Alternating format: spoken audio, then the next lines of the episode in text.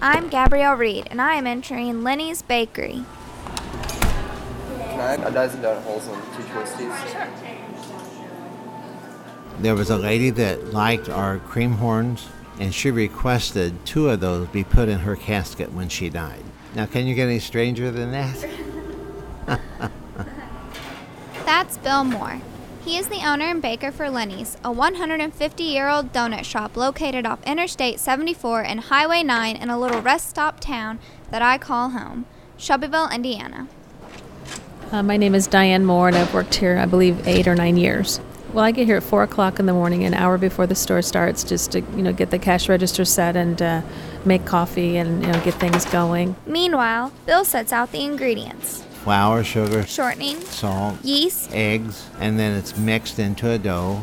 And it starts to relax, uh, where the dough catches its breath, so to speak, after being mixed for about fifteen minutes. The donuts are usually all ready by five o'clock when we open, and they're all you know made fried fresh that morning.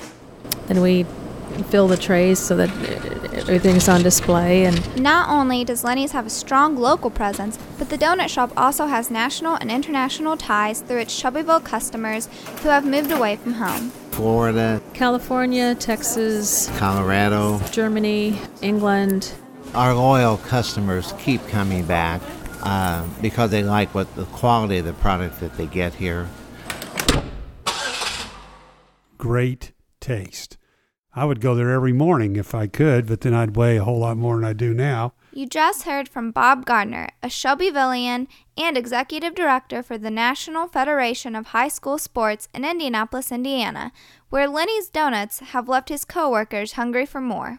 Way, way back, before I even went to work for the National Federation, somebody started the policy that on your birthday, you bring a treat. You know, if you live in Shelbyville, about the only thing that you can think of as a treat would be something from Lenny's. So I bought donuts, assorted donuts, uh, cake donuts, yeast donuts, honey buns, a little bit of everything, and took them to the office. And oh my gosh, that became the rave. When members of my community thank Sweet, they thank Lenny's. When my dad, Chuck Reed, thanks Lenny's, he thinks about his youth.